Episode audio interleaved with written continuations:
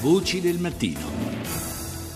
Le 6 e 41 minuti, ben trovati all'ascolto della seconda parte del mattino da Fabrizio Noli. Parliamo adesso di immigrazione. Secondo i dati del Ministero dell'Interno, infatti, i migranti che hanno raggiunto le coste italiane dal 1 gennaio del 2015 al 30 giugno scorso sono stati 70.354. Tra loro molte donne, adolescenti e minorenni fuggite dalla schiavitù. Rita Pedizzi ne ha parlato con padre Efrem Tresoldi, direttore della rivista dei missionari comboniani Nigrizia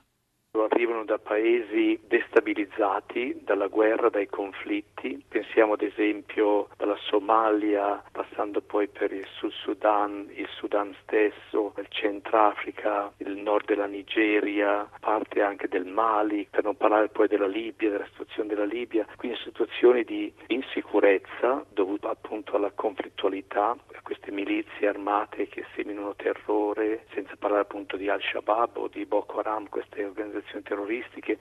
e quindi vivono in, in, situazioni dove non sai quando esce la mattina di casa se poi torni la sera. A questo va anche aggiunto fatto che molte di queste persone, giovani soprattutto, scappano da paesi ad esempio come l'Eritrea, dove non c'è guerra, ma come ha denunciato l'ONU in un recentissimo rapporto, l'Eritrea è un regime dittatoriale che nega ogni forma di libertà e assicura una totale repressione attraverso un apparato poliziesco onnipresente e a questo ci aggiunga anche il fatto che c'è un servizio di leva permanente, quindi questo impedisce ai giovani soprattutto di sognare un loro futuro, di fare una famiglia, di avere un lavoro, per cui tutte queste realtà sono realtà di disperazione da cui queste persone, giovani in particolare, fuggono. E tra tutte queste ovviamente ci sono anche tante donne e donne bambino ancora molto giovani, minorenni, che si incamminano verso questa strada che porterebbe al nord del, del mondo, in Europa in particolare, affrontando enormi pericoli e molto spesso cadono in mano alle bande criminali che abusano di loro e le sfruttano sessualmente. Fuggono per cercare di realizzare il loro sogno, però cadono vittime di un'altra schiavitù. In questo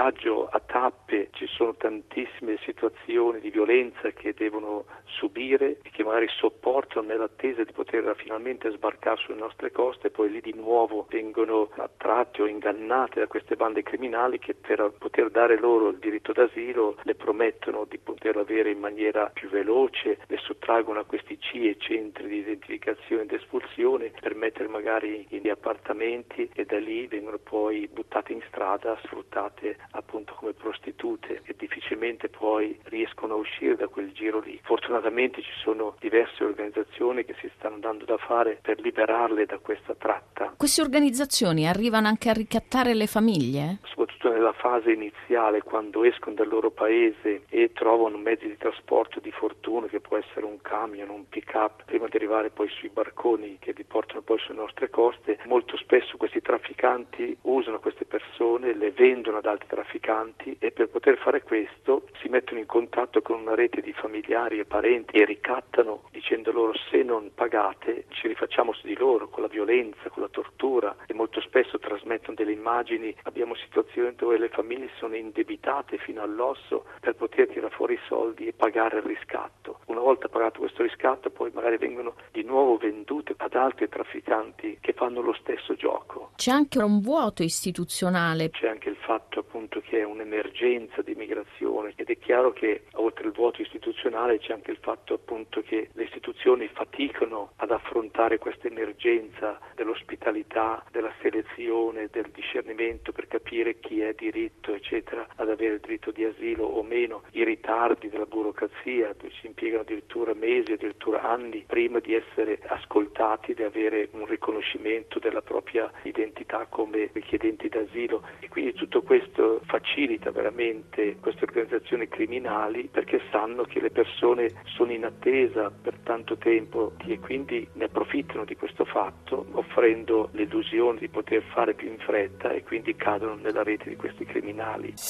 Voci del mattino. E dunque torniamo a soffermarci eh, sulla tratta eh, delle migranti, infatti come sottolineava nel primo servizio appunto della seconda parte, eh, come sottolineava il servizio appunto l'intervista, molte do- per molte donne in fuga da realtà drammatiche l'arrivo in Italia è l'inizio di un nuovo incubo, eh, passano cioè dalla povertà o dalla guerra a, o guerra alla schiavitù eh, del sesso, è una tratta antica ma dall'inizio del 2014 a causa appunto dell'ondata di partenze dalla Libia ha assunto dimensioni importanti impressionanti. Ne parliamo con Marina Mancuso, ricercatrice di Transcrime, il centro di ricerca interuniversitario sulla criminalità transnazionale dell'Università Cattolica del Sacro Cuore di Milano e dell'Università degli Studi di Trento. Intanto, buongiorno Mancuso. Buongiorno. Eh, senta professoressa, allora eh, quanto frutta questa tratta, se vogliamo proprio quantificarla, visto appunto che eh, soltanto per quanto riguarda una nazionalità specifica, diamo questo dato, nei primi cinque mesi del 2015 sono già sbarcate in Italia 698 nigeriane eh, e per la fine dell'anno circa 4.000 schiave trascinate sui barconi potrebbero finire per battere i marciapiedi del nostro paese, sono stime dell'OIM, l'Organizzazione Internazionale per le Migrazioni, che stima appunto che il 70% delle giovani nigeriane che arriva in Italia di fatto sia destinata alla prostituzione. Eh, sì, esattamente. Il mercato del, um, della prostituzione di donne, eh, concentrandoci principalmente sulle donne nigeriane, è un mercato molto profittevole. Transcrime ha prodotto una stima per il Ministero dell'Interno e secondo la stima eh, i ricavi di queste reti criminali che investono in questo tipo di mercato variano da un minimo di eh, 600 eh, mil, eh, milioni di euro fino a un massimo di 4 miliardi di euro l'anno, quindi si tratta di ricavi molto importanti che spiegano il grande investimento che le reti criminali fanno nello sfruttamento eh, di donne nigeriane ed africane. Ecco, oggi poi tra l'altro sono in aumento le prostitute minorenni, adolescenti, spesso vergini tra l'altro. Sì, la ragione è molto semplice, si tratta di donne ragazze molto vulnerabili. La vulnerabilità facilita lo sfruttamento perché di fatto queste donne si affidano ai trafficanti, si fidano delle promesse che i trafficanti gli fanno nei paesi di origine e eh,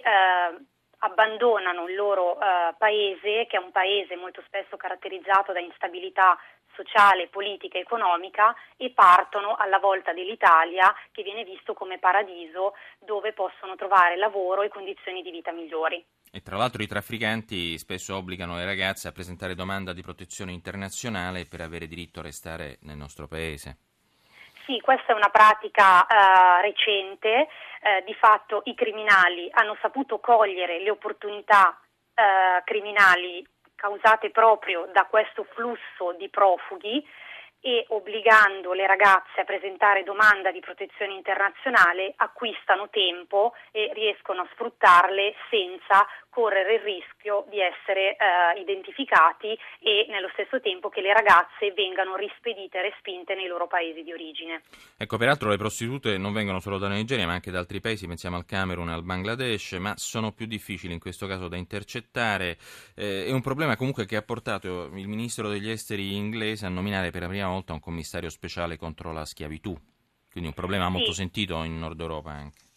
Assolutamente sì, eh, è necessario che sempre più le autorità politiche dei paesi europei, anche quelle italiane, eh, capiscano l'urgenza di questo fenomeno e in qualche modo sviluppino dei programmi nazionali ma anche eh, internazionali volti ad identificare i fattori di rischio di queste vittime di tratta, perché solo andando a capire eh, quali sono le vittime è possibile intervenire prima che lo sfruttamento avvenga nei paesi di destinazione.